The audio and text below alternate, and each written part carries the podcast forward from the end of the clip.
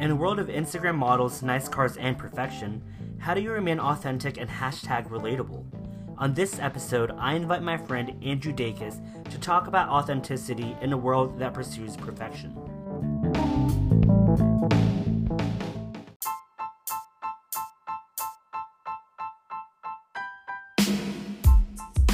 Welcome to Hashtag Relatable, an honest podcast. I'm your host, JC Kubal. Each episode, I'll be inviting a friend to talk about anything and everything in life, from personal life stories to fitness and mental health to hobbies and so much more. Just real people with real life stories that'll have you commenting hashtag relatable.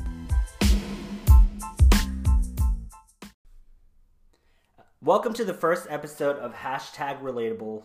Uh, we did it, guys, after bouncing the idea around to a lot of my close friends. Here we are.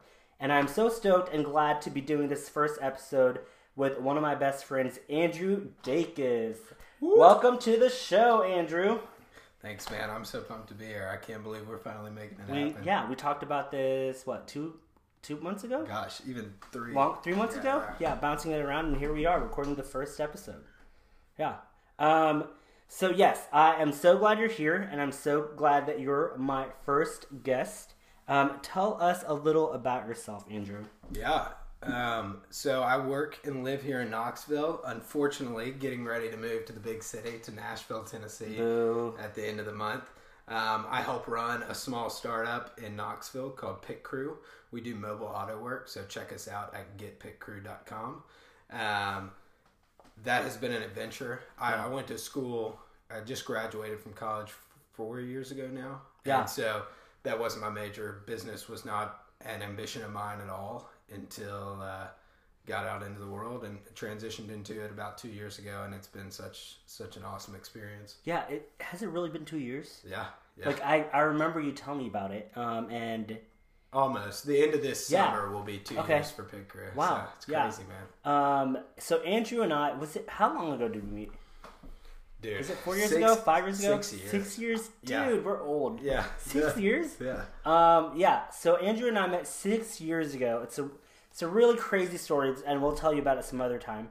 Uh, but six years ago, we met at a uh, a worship event here called Love War. Um, and basically, I uh, long story short, I talked to Andrew. I gave him this key.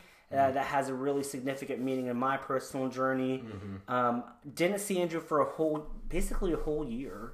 Came back and we reconnected, and uh, we've been uh, really good friends since. Uh, he's been an incredible part of my personal journey, um, and we've grown a ton together. Uh, and then so for me, it's awesome to have him here as my first guest and uh, to talk to you guys about um, authenticity. Yeah. Yeah. Um, It's a buzz topic. buzz topic, yes. Uh, but since this show is called hashtag relatable, uh, I'm gonna ask you a series of questions in rapid fire, and you'll just answer them as fast as you can. Okay? Let's do it. Um, favorite color? Orange, go Vols. Oh, oh gosh, food. Favorite food? Yes. Ooh, the immediate answer is pizza, but like really bougie pizza.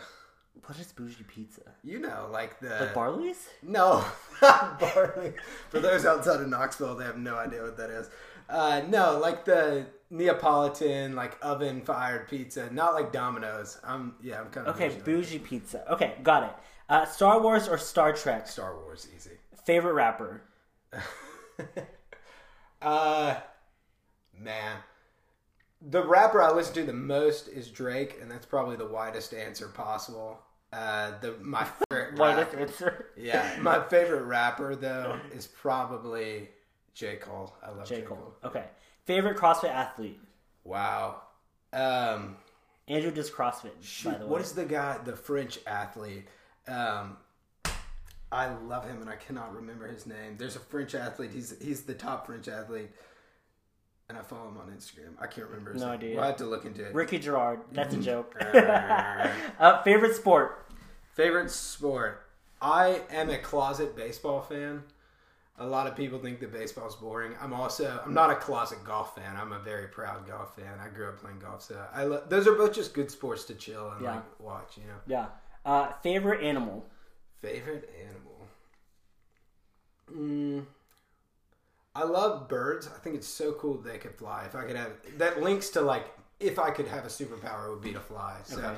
birds are Birds. Yeah. Okay. Um, most random fact that you know. Wow.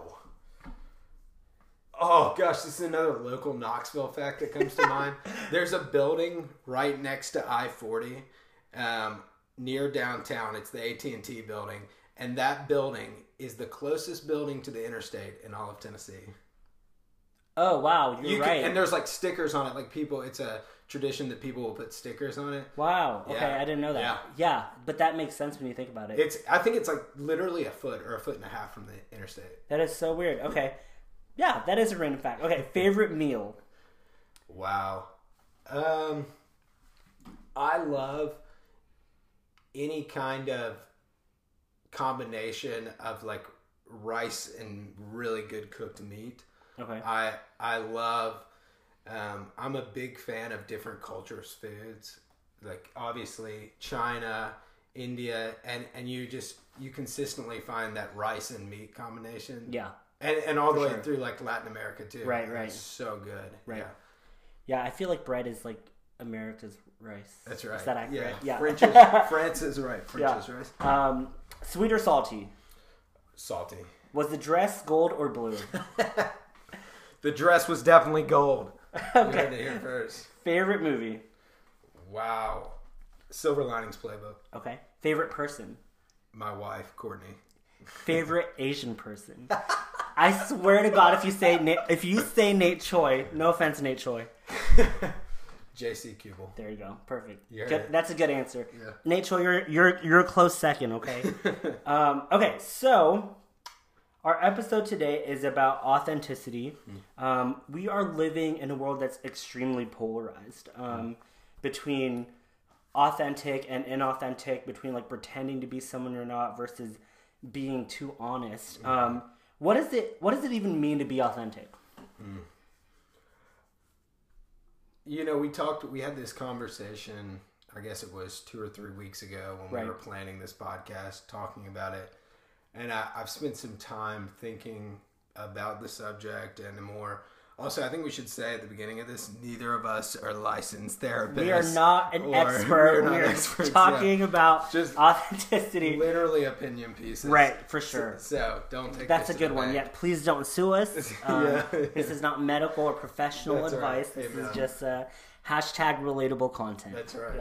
Yeah. Um, so authenticity. When I think of authenticity, I think of self awareness. Hmm, yeah.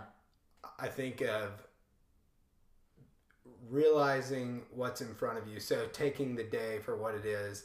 Um, a mentor of mine always says that. He says, take the day for what it is. So if you have a problem in front of you, you have a problem in front of you. If you have an, a problem within yourself, you have a problem within yourself. Be honest with yourself. Hey, I struggle with this or I deal with this. I'm not going to try to cover it up with happiness and I'm not going to try to cover it up with sadness. Like, Yeah. I'm going to be honest that this is an issue and I'm going to reach out to my community or my friends for help. I think being honest with yourself is probably on on a personal it's probably the closest definition I can come to like a personal authenticity. Yeah. Yeah. Yeah. In this world that we live in of Instagram models, nice cars, uh, fame, social media, is it is there even such a thing as being authentic? Is like Absolutely. Yeah. A hundred percent. Yeah. No, I, I think I think we see that. I'm such a big food fan, so I'm probably going to relate things back to Yeah, food. yeah, but we see that in in food culture when people find that everyone wants the authentic, authentic, authentic. That's There the word I'm looking for. authentic Mexican dish or the authentic, you know, whatever it is. I think when we find the thing that is true, it sticks out like a sore thumb because we are surrounded by so much bullcrap. Like we are surrounded by so much inauthenticity that when you Hmm. see truth and when you see light or what, whatever it is, that authenticity sticks out so bright. Right, And it's kind right. of it's kind of undeniable, sure. Yeah. especially within people, man. Like Right. Do you feel like you're you're able to to pick up on if somebody's being real or not, or like authentic yeah, or not? Yeah, I think Yeah. so. I, I I mean, it depends the situation. It. I also try to like give people the benefit of the doubt and know that I have been inauthentic in a lot of my life. Sure. You know. Um, we've all struggled with authenticity at some point, and I think that when I sense that in somebody, I tried to take a step back and realize, hey, there's probably something deeper going on, whether it's an insecurity Right. or some part of the situation that I'm not seeing. You know, so it's not like a it's not a judgment of them being inauthentic. Uh, inauthentic. I'm having trouble with that word, but it is a noticeable thing. I think for sure, a notice, noticeable aspect for Yeah. sure. Yeah, so you know, we live in a in a digital age where there is social media. Um and I know that like I was saying earlier, there's this huge polarity between being real and presenting this version of yourself that's not real. But is presenting the best version of yourself on social media does that qualify as you being inauthentic? You know, I was I was listening to this podcast with Courtney. We were that's my wife. We were on our way back from Asheville this weekend. Um, we were listening to the Tim Ferriss podcast. If somehow Tim Ferriss hears this podcast, I'm a Hey, Tim huge fan. Ferriss. Shout out. um, and he was interviewing Brene Brown, which you can't talk about authenticity without talking Yeah, about right. Brene Brown. Um, and they were talking about the line between complacency and self acceptance. Hmm, okay. So, and and I think this this ties back to social media. It's like, and and everything we do, especially in like a professional sense, are we being complacent by being too self acceptant? You know what I mean? Like, am I am I giving myself an excuse? Like, for instance, being an Enneagram Seven, that means I, I don't like hard conversations. Does does me accepting that about my fat about myself mean that I have an excuse to never have a hard conversation? Hmm. Absolutely not. So like me accepting the fact like a, about myself that maybe I struggle with my weight or I struggle with my image or my sexuality or whatever that is, does that give me an excuse to never post in, and share with my community anything about it? No, like your community needs that part of you. Your community needs to to know you, um, especially. I, I mean, obviously there are people who have millions and millions of followers, and Right. it's not really their community. It's just Sure. their fans or whatnot. Um, but for us, I think on a smaller scale, we, the people that follow us on Instagram, genuinely, generally, Yeah. care about us, you Sure. know, and they want to keep up with our lives. And I think there's this line between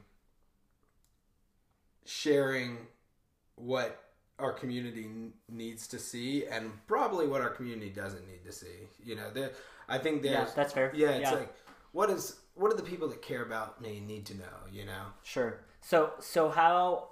Yeah, because I mean, there is such a thing as oversharing, absolutely, um, yeah. and so how do you how do you navigate like what I mean?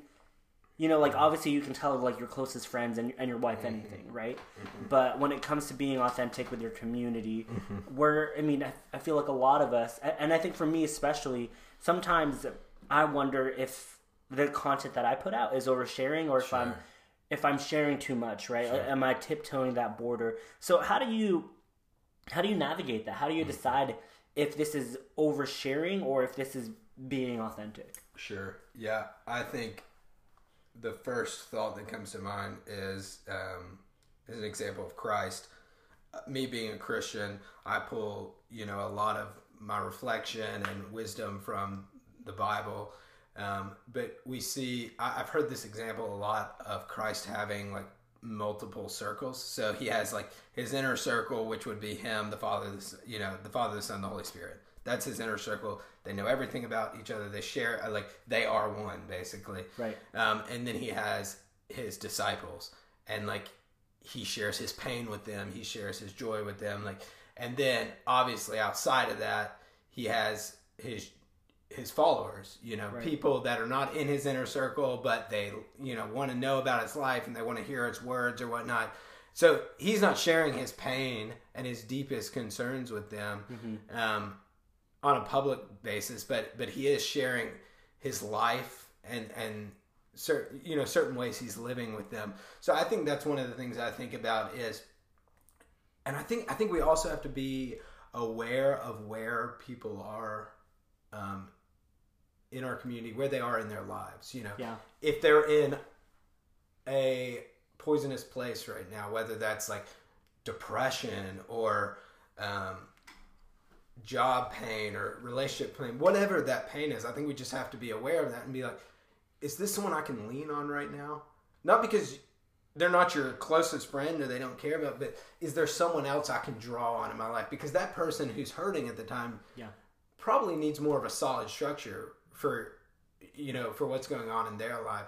So I- think that's I think it's an awareness of what's around you and realizing and being and it goes back to the whole authenticity thing of like being real with yourself and with your community, you know, Right. and understanding where people are Yeah. and where they're at at the time. So just being aware of what you can and what you can and can't share with who, whomever, Mm-hmm. right? You know, and, and and it's interesting that you mentioned that because, um, you know, my last two years of life have been crazy, and you you've been there from the very get go of that whole entire season. yeah. And um, and you you mentioned like not leaning into people too much, or depending on where they're at in life. And uh, I you're very strategic about that in our friendship, right? Um, you never ever made me feel like you weren't including me in your life, um, but you definitely realized what your uh, your responsibility or your role was at that time, which Yeah. was to essentially be a caretaker, Yeah, essentially to be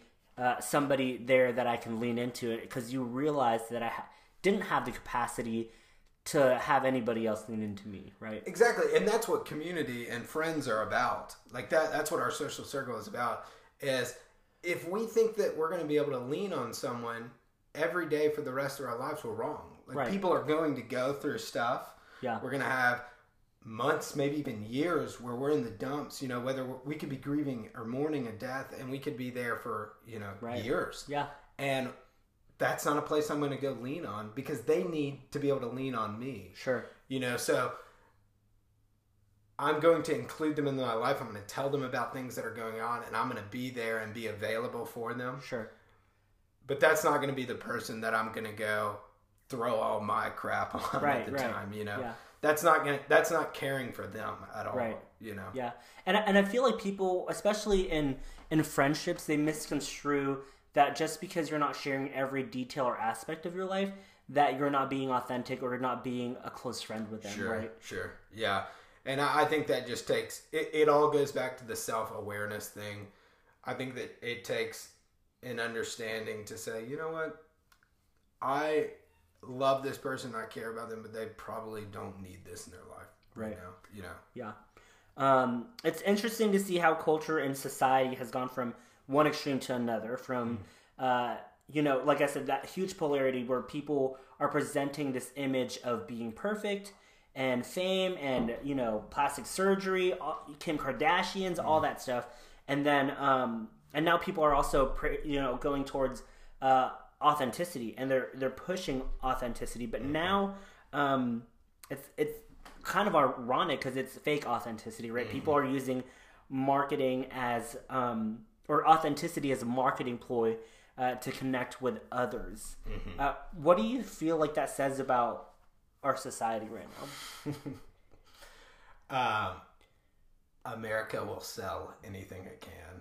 Yeah, You know, Right. like we have we we are the capitalist capital of the world, Right. and we love it. And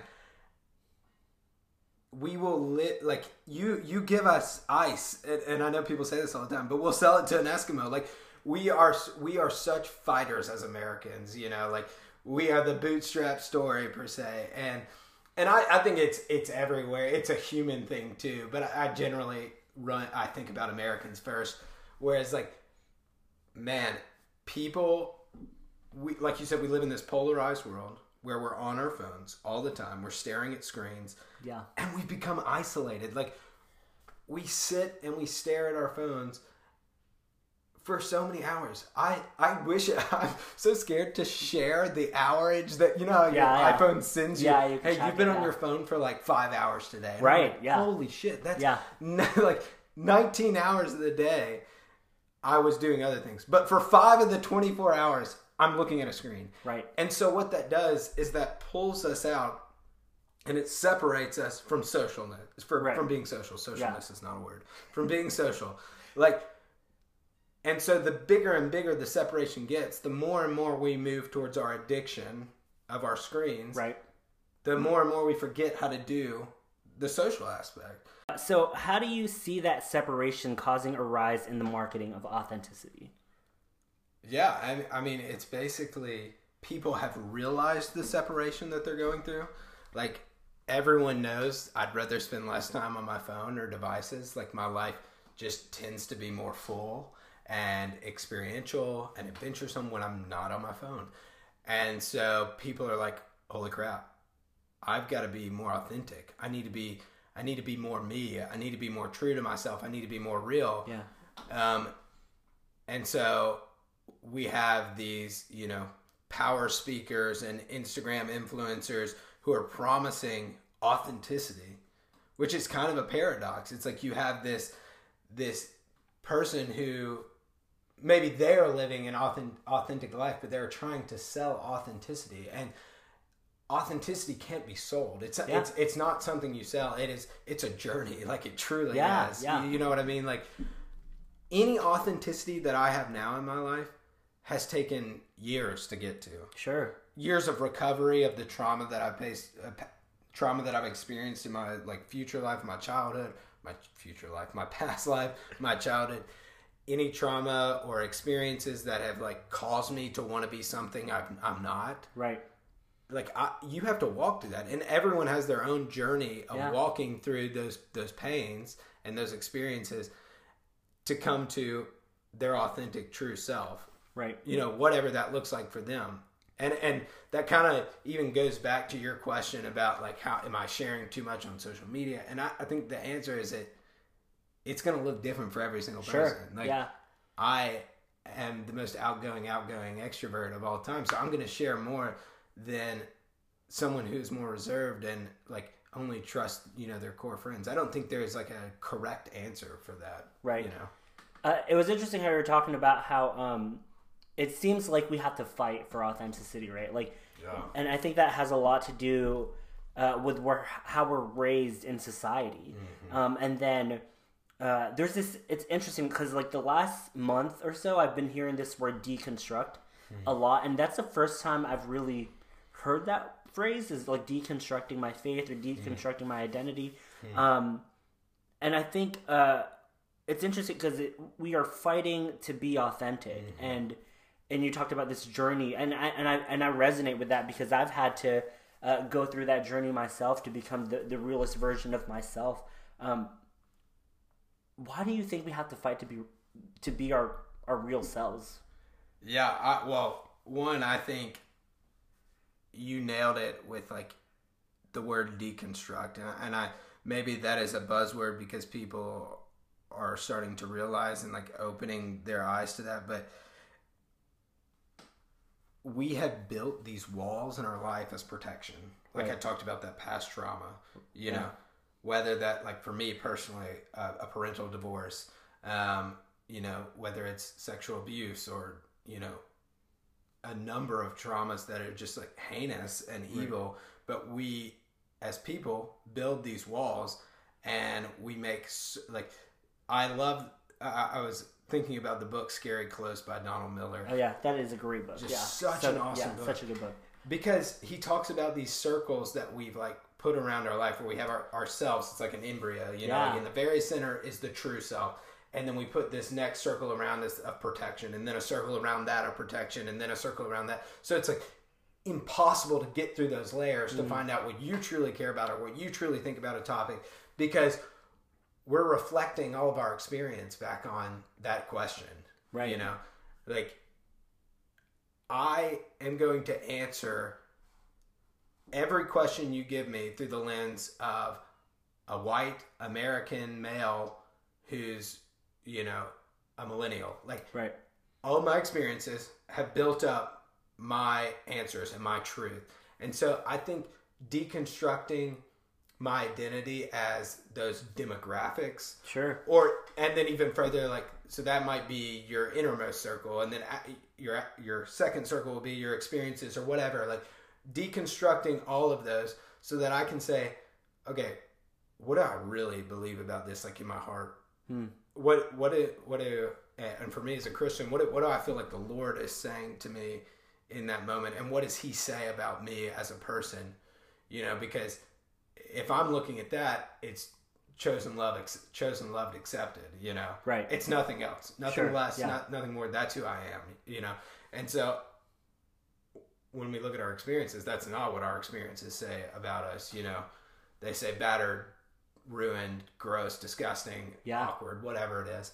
And so I think deconstructing those lies from the world takes work, a Yeah. lot, a lot of work, a lot of painful work. Yeah. You know, and oh man, back to that Brene Brown podcast. She was she said something like people say like will come into her office all the time and say they don't want to deal with it right now, and she's like, you may not think that you want to deal with it, but you are dealing with it.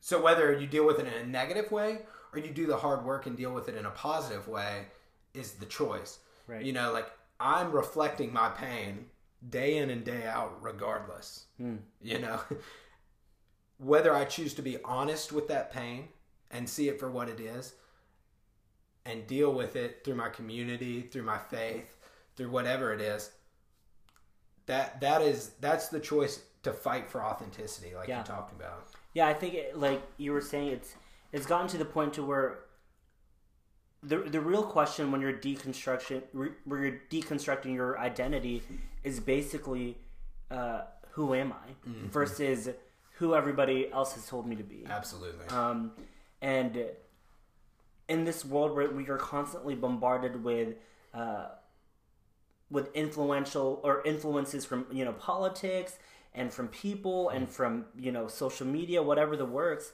it it's just it just gets loud, you Yeah. know. And I think the reason I've heard that word deconstruct so many times is because we've all bought into this idea that we have to be who the world tells us. And I think us as millennials now are coming to the realization that we don't. Um, and I think we're all learning to take our voice back and to take our identities back and and because it's too exhausting to do anything different. Sorry to interrupt. Right, yeah, but it's you're like- right. It's It exhausting to keep up the ploy. well our parents did it. Yeah. Our our parents did it, our grandparents did it, and I think somewhere along the way we just realized, no, I don't have to do this shit. Yeah, like yeah. I like you guys may have done that 20 years ago, 30 years ago, but like I'm not doing that shit for the rest of my life. Sure. Yeah, and to like move away from that generalization of saying, you know, like our parents are yes, they probably did trend more towards that inauthenticity or like dealing with that, but I think it's just the culture that we are in where it's like we are so exhausted by social media and like you talked about politics and and whatever else is in the face of it where we feel like we have to consistently fight and have our mind made up. Yeah, like we have to know our stance on every issue. Right. and we and and those build our identity so am i left or am i right am i gay or am i straight Right. am i you know what you Right. know pro what's the uh Pro life, parade. yeah, yeah, yeah, like whatever it is, Yeah. I have to be certain about it because that is who I am. Right. And that's so that's so polarizing. It's so um, fake. Yeah. Yeah, I don't think it's wrong to to know what you believe and care about and have stances on things, but when that is who you are and everything is black and white and there is no room for gray, you're lying to yourself. Yeah, yeah. No, I agree because it's for for me. It comes down to people act like you can't still think about mm-hmm. where you're at. You know, like my sexuality. Like even though I identify as bi, I'm s- closer to identifying more as gay. But like I'm still in the process of understanding how that uh, Yeah. relates to my faith. And we've been talking about this forever Yeah. right? And so like if somebody had asked me if i think i'm going to hell uh, because i'm gay like I, I wouldn't know how to answer that question. And they'd be like well jc you've been communicating this and communicating that. Like that makes you inauthentic. And i call bullshit on that because i think i think everybody has a right to figure out what they believe in and they have to process that. As long as i'm not here forcing you know my belief onto you then i feel like i should have the room to, to figure that out. You know what i mean? Like yeah. just because i mean i grew up technically very uh very right or left wing or no right wing. My parents were very conservative Sure. and um I, I don't necessarily identify with that right? Sure. but like that upbringing doesn't necessarily define who I am today, but it did make me. It did build on the foundation of how I look out on life, right? Absolutely. And so I don't know. I just think people, like you said, black, this whole black and white thing, where you have to have a yes or no, or this or that. I think that doesn't leave room for authenticity. for sure. Right. There's no room for process, and and I know we had talked about this in our planning meeting, um, with the the, uh, the clip of President Obama talking about the woke culture, Yeah, yeah, um, and I thought that was so wise. I thought it was so smart. And I'm sure we'll put the the link in the uh, podcast file, but yeah, the president was talking about how we have built this culture where we think that activism is picking a side and throwing stones at the other side. We think that making a difference means burying ourselves in our decision. So we are, you know, I'm left wing or I'm pro choice or I'm pro life or whatever. And we are in those. And then we take everything, which generally today looks like social media, mm-hmm. and just blasting the other side with it right. to the point of, you know, dehumanizing them. Yeah. Like, we see it all the time. Yeah, I all hate the it. I so much it. dehumanization on Yeah. social media because there is no room to figure anything out anymore. You're not allowed to be in the process. You're not allowed to think about things. You're not you have to have your stance and you have to be ready to throw stones at someone. And if you haven't made up your mind, you're ignorant Right. you know and i think there are some issues that you know maybe there is less leniency on than others you know maybe some things that like when you deny facts Sure. you know that i think that there is less definitely a less of a mainstream leniency i think for me i have been at so many ignorant places in my life Sure. like similar to you grew up in a very conservative house um, and just everything was black and white to me growing up Yeah. you know everything was one way or the other and i think the closer that i draw to myself and the closer that i draw to christ Yeah. things become so much more gray Right. the older i get there, it, there's not a case study for everything No. you, you know what I mean? Like you can't just look at it and be like, "Oh, you know what? This person's dealing with this. This is the answer." Right. Because in my belief, God has like created all of us in his image perfectly Yeah. and uniquely, which Yeah. means we're not all the same, but we're all beautiful and we're all perfect and you're like, "Whoa." Yeah. So I think we have to give space for ignorance Sure. and we have to give space for learning and we have to give space for time. Like, we Yeah. that we have to we have to make space for decision making. Yeah, and, and being able to just process that. Because, like we were saying, like your these identities and these beliefs and these social constructs are put on us, and you know we go through that process of deconstructing those things, and now we're in this place to where we have to make a decision, yes or no, hmm. white or black. You know, it's like like we're constantly having having to fight for being ourselves, but yet still answering to the other person, right? yeah. Um, which is crazy to me. wow. Yeah so so you think about that in like a very specific answer and it's like okay i in my body feel let you know feel this way about an issue. It, it just like hurts me to lean we're going to use right or left it's going to hurt me to lean right but everyone is telling me in my body that i have to lean left Yeah, or vice versa you know like in my soul i know i should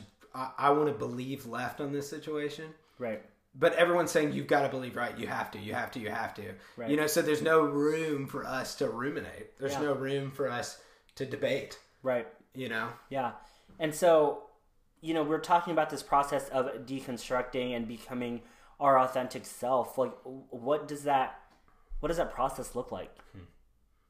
silence a lot a lot of silence I, that's what it's looked like in my life You silence by like from others, or like sil- putting your place in a in a place of silence, or putting yourself in a place of silence. Yeah, yeah, both. Like truly, I think getting quiet with yourself on a daily basis. I, my mind is one that is constantly racing, Yeah, constantly racing. yeah, I'm 26 years old. I'm not still going through puberty. Um, my mind is one that is constantly racing, and so it is imperative that I get silent every single day. Hmm. If like I don't make space to just be quiet and sit and meditate, I'm gonna go crazy for the day. Like I have to, and then in a social aspect, in conversation, learning to be silent. Like we are so intoxicated with our voices, our own voices. Yeah. and, and I say that Right. speaking to myself. Sure. I love hearing myself talk. I love hearing myself be wise and smart and saying cool things. Like we're making a podcast. we like hearing ourselves. Yeah, You know right, what I mean? yeah. And so I think shutting up and listening to what the person across from me has to say and hearing their story and hearing their experiences, we might just learn that it's like we've been talking about, that it's not all black and white. yeah, And and I'm all speaking this from a personal experience standpoint of Yeah. failing at that and having to go back to the drawing board time after time again. And so back to your question about like how, how do we foster authenticity? I think that looks like just being silent, being, you know, practicing meditation on a regular basis, getting quiet for me as a Christian, getting quiet with the Lord, Right. returning to scripture, hmm and then being quiet in social settings. Yeah, and obviously that's not just like never speaking and talking up but i think i used to have this belief in my life that the most passionate person in the room was the loudest person in the room. Right.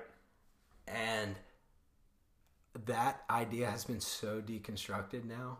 Yeah, and that volume equals passion could, Yeah. could not be more of a lie yes there are a lot of passionate people who are loud right. but there are very passionate people about many issues who mm-hmm.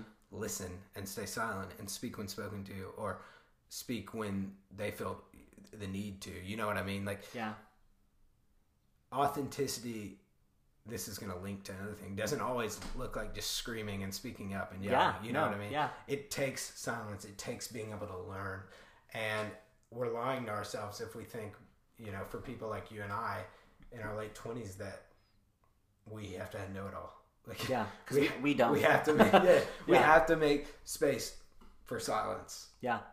in conversation and in our personal lives Yeah, I, I think for me it's it's been giving myself permission to not have to have the answer, right?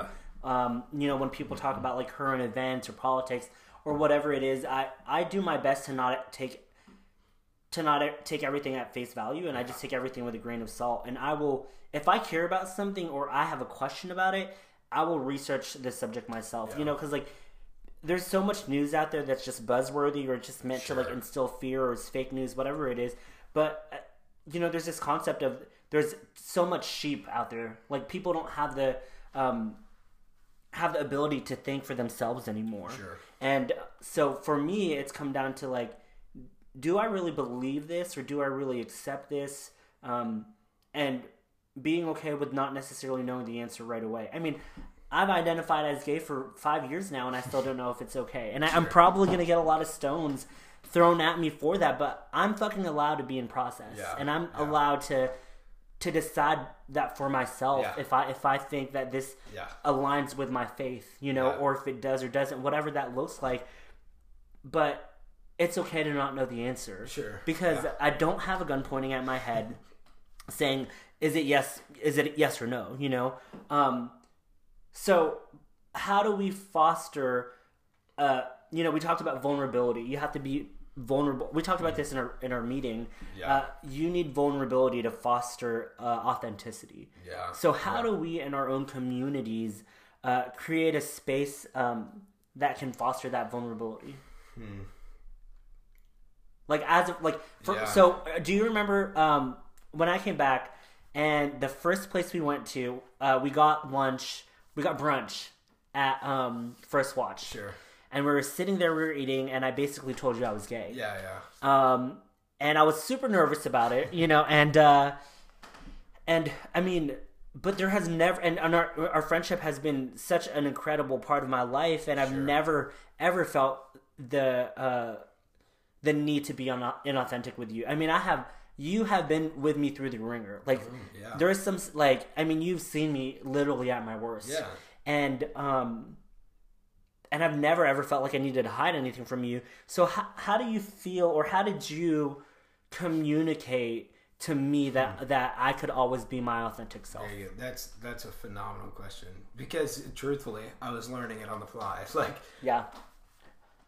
if we go back to my demographics as Sure. a straight white male, like I don't know your experience Right. Yeah. right.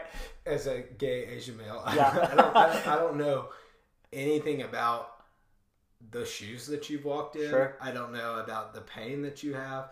And take away your sexuality, your color, and even your gender.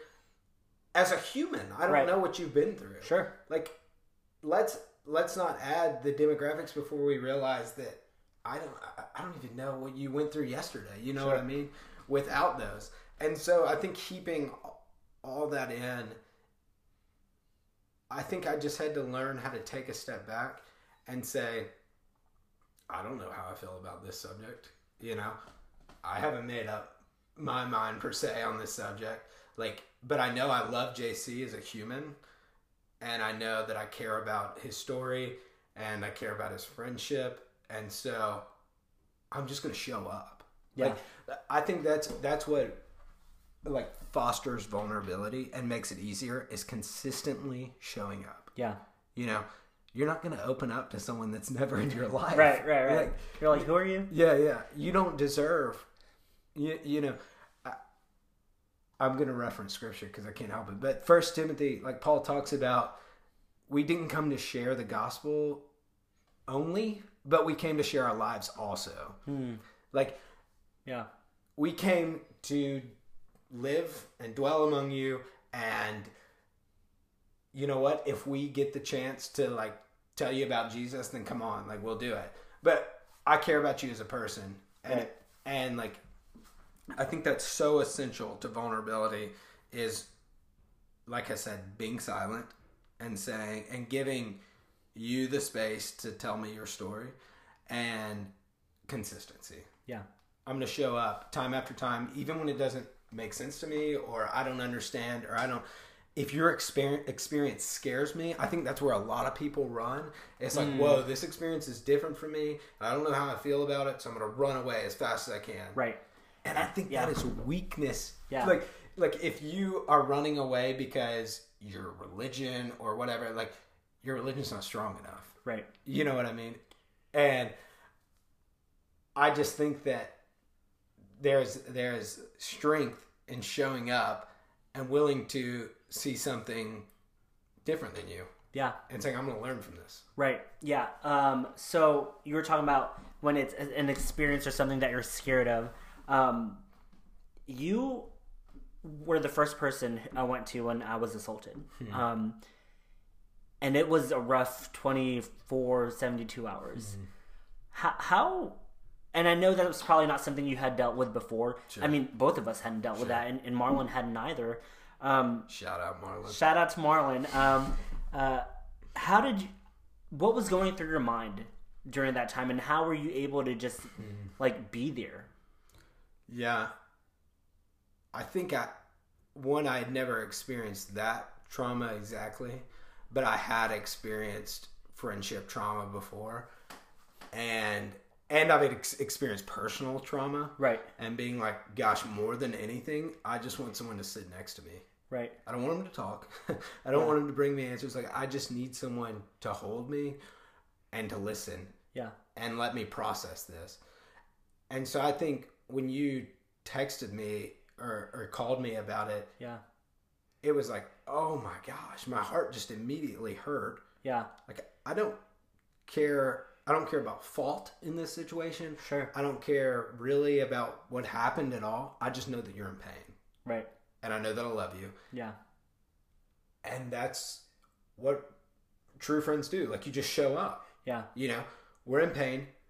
I need my friend. I show up and I shut up yeah, and I listen. you know, and and I think that was so s- simple for me. Although I was maybe fearful of the situation or like didn't understand it, um, Right. had never experienced that exact kind of trauma, Sure. but I just put myself in that situation. hmm And more than anything, all I would want is someone sitting there right beside me. Yeah. And and I, and I felt that. Um, gosh, because it was just one of those things where I was like, how do I how do I respond to this? Like, I literally had this terrible event happen, and had no idea how to, to recover from that. Um, and I think you just gave me the space uh, to be able to deal with that together, right? Yeah. Like I think I remember sitting there in your old apartment or, or your old house with with Marlon, and you got you were saying you don't have to have it figured all out, but we'll figure this out together. Yeah.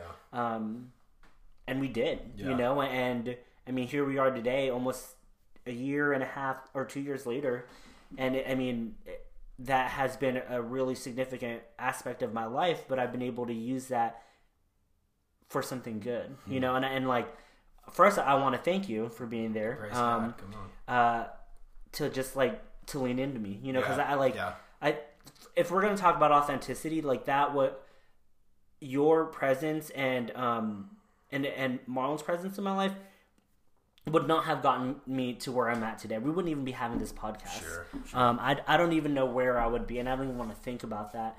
Um, but you made the sole decision to show up and Mm. to regardless of how shitty and how scary and how un- confusing and daunting that whole experience was like you anytime i needed you you showed up and i remember you forced me to put um my location services on so you would know where i'm at found- that's every single day I found your house today. yeah, yeah, yeah. Um, and I still have it on, and, and uh, uh, but yeah, and I, I think really what it comes down to is to to build authentic relationships and to to create a space of authenticity. You have to give people that space, like you said. You you know, showing up, but also letting people know that like, hey, we don't have to have the answers. We'll figure this out together. Yeah. Yeah. Um, you know, because if we're giving ourselves permission to deconstruct, we're giving ourselves permission to not have to decide right away. I think the the biggest aspect of of community and authenticity is being able to give each other the permission to do it together. Yeah, and that, and that's what what I said. That that's what I was thinking about when I said fault. Like, Right. I don't care if like you got yourself into this situation, Right. or you didn't. Like, Right. That's not my place. That's not what I'm needed for right now. Right. I'm not needed to be your judge. Right. I'm needed to be your friend. Right. You know. Yeah. So yeah, we'll figure it out when we get there. Right. And we did. Amen. And here we are. yeah. Doing a podcast. Um, okay, so we got a couple more uh, questions. Um, oh, this is a great one. Uh, you, when we were doing our planning, you said there's a fine line between between being authentic and being an asshole. um, so Accurate. so let's let's let's dive into that a little bit. How how are you? How what's the difference between being authentic and what's the difference between being an asshole? I th- that statement stemmed out of I think that we are prizing authenticity, like we were talking about selling it earlier. Right. I think we we put authenticity in a place where it gives us the right to do and say whatever we want. Sure. You know, Mm, yeah. Eh, am Yeah, I I allowed to talk about our president on this podcast? You're what? Or am I allowed to talk about our president on this podcast? Sure. Okay. It's a pod. This is America, guys. You can talk about anything. I I think we see people had got people had gotten so tired of political establishment. Like they had gotten so tired of just a figure and people were like, Man, we want someone who's authentic, we want someone who's real. And so Yeah. then we end up with this president who just literally says whatever he wants. Yeah, you're right. Yeah. You know what I mean? Like that doesn't make you authentic, that makes you an asshole. Right. And and I think the difference is is how are my my words and my like how how is this affecting people? Sure. You know what I mean? Like I'm not going to just go up and tell someone that like authenticity isn't be, looking at you and being like, "Hey, you have like a massive zit on your face." You know what Yeah, I mean? Yeah, I do. Yeah. that's not authenticity. That's just being a jerk. Like we go back to our original definition of authenticity of like being self-aware. Right. Authenticity is more about us than it is the people around us. Sure. You know, and authenticity, I think, is about loving the people around us from a place of self-awareness and being true to ourselves Right. and making the people around us better. And if we're just going out swinging at people, that's achieving none of that, mm-hmm. you know? And yeah, I, I don't say all that because hashtag relatable is not taking a political stance. No. Yeah. I like, I, yeah, that's Right. not what I meant by that. I just meant it's it's the culture that we're Yeah. in. You know Yeah. what I mean? Like, we desire for people to just come out and just start throwing haymakers. Like, yeah. but that's not authenticity. Yeah, you're right. That's At just all. that's just being an asshole. Yeah. I mean, I had I remember I told you this. Uh, I was eating Chick Fil A one day and I had somebody tell me, JC, like, why are you supporting them? They're uh, anti, you know, LGBTQ. And I was like, fuck off. Like, I, I was. It kind of pissed me off because I was like, wait, so me eating this perfectly fried and seasoned chicken from God makes me less gay? Like, mm-hmm. I, I don't Yeah. understand how that works. Like, so me eating a fried like a fried chicken sandwich is me being against what I identify as. Sure. And I was just like, what? Like, no, first of all, like, that's not, that doesn't do anything. Yeah. Right? Like, Yeah. me eating this fried chicken, sure, like, whatever on that whole entire topic, by the way, because it's, I mean, we're not even going to delve into that, but, um, but that doesn't make me anti-gay or anti-LGBTQ, like, because I eat a sandwich. Sure. Uh, because the problem is everybody is so for what they're against that nobody knows what they're for. Yeah, Right. and it's a projection of pain, like we talked about. Right. Like, whoever constructed that narrative of if you're anti-gay, you eat Chick Fil A. Had that rhymed, man. We're gonna put that in the Yeah. rap lyric. like, um, has experienced pain. Like Right. they've been mistreated as a queer person. Like Sure. they, they, so they see some like an establishment or you know a product that was made by a long range down the way you know belief system. Sure. And they're like, oh, whoa, whoa, whoa, we can't eat that because of the pain that I've experienced. Like, you know, Yeah. Yeah. Okay. Uh, I think our. Let's see. Okay. Last question is what is more important, um, to be relatable or to be authentic? wow. I don't want to step on your podcast. No, dude, don't don't step on. The, yeah, go for it, man. Like, uh, I, I feel like you and I have the same answer. Yeah, I think it's it's obviously authentic. Right. Like, if we're just trying to be relatable to Right. people all day long, Yeah. we're not being true to ourselves. Well, I think also too being authentic makes you more relatable. Yeah. Right. Exactly. Like, Right. I, I think some of the funniest comedians are those who can like pick up on small everyday things that are funny. You know, like Right. the best politicians are those who relate to our lives. Right. You know, the best friends are those who can speak to our pain and our trauma. And so I think you're right. True authenticity produces relatableness, if that's a word. Relatableness, Yeah. I'm sure we're going to Sure. use many Re- different of relatability. rela- Relatability? relatable. I don't know if that's a word. Yeah. Yeah. So I, I think by us producing this pro- podcast and you specifically like taking this on is a true testament of authenticity. Sure. Of like, I'm going to show you who I am. I'm going to be true to myself and not going to be a jerk. Right. but you're going to see it and I know that you're going to relate to it because you're human and you have pain like me. Right. You know? Yeah. And you have flaws like me and you have things that you get excited about like me. Yeah. You're going to relate to my authenticity. So we're going to end the podcast with the ringer question, which I'm going to ask on every single episode. And you are the first person to answer this question. Um, and the question is How do you live being hashtag relatable? If I could put a link to see episode one, that would be what we do.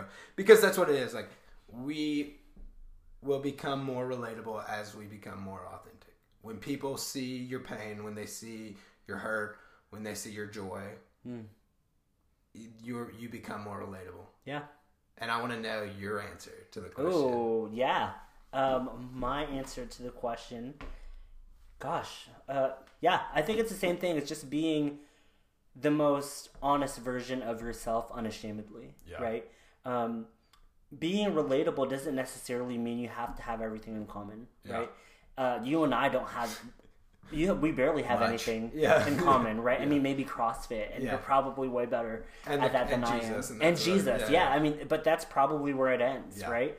Um, but we're really great friends. So having things in common doesn't equate to being relatable. Yeah. I think that just comes as being an honest person uh, and an authentic person and, and being okay with who you are and presenting that to the world, regardless of if you're in pain or if you're in joy or if you're in a season of celebrating or grieving. Yeah. Um, being okay with where you're at and, and, and showing that to others. Man, Yeah. that's good. Perfect. Uh, Thanks, so, thanks for having me on. yeah. Uh, so, where can people find you? At AC underscore Dacus seven. That's D A C U S seven. Um, it's not that exciting on my Instagram. It is uh, His beautiful my, wife's there. My beautiful wife Courtney Yeah. and my dog. Yeah. And that's that's generally it. And then you're moving to Nashville for Pit Crew. Yeah, Right? yeah. So, anybody, is it in Nashville and in Knoxville? It is. So our main clientele in Nashville is fleets. Okay. So, you know, companies with large amounts of vehicles. But in Sure. Knoxville, if you are in Knoxville, you can get on our website at www.getpitcrew.com. And you can just book a service and we'll show up in your driveway and change your oil. Yeah. And he'll make you a margarita. I'm just kidding. That's if you're lucky. He's, he will not make you margarita. That's that's for the inner circle people. Perfect. Yeah. okay. Well, that is a wrap. Andrew, thank you for coming on this episode and uh, for being my friend and for being hashtag relatable. Truly an honor, man.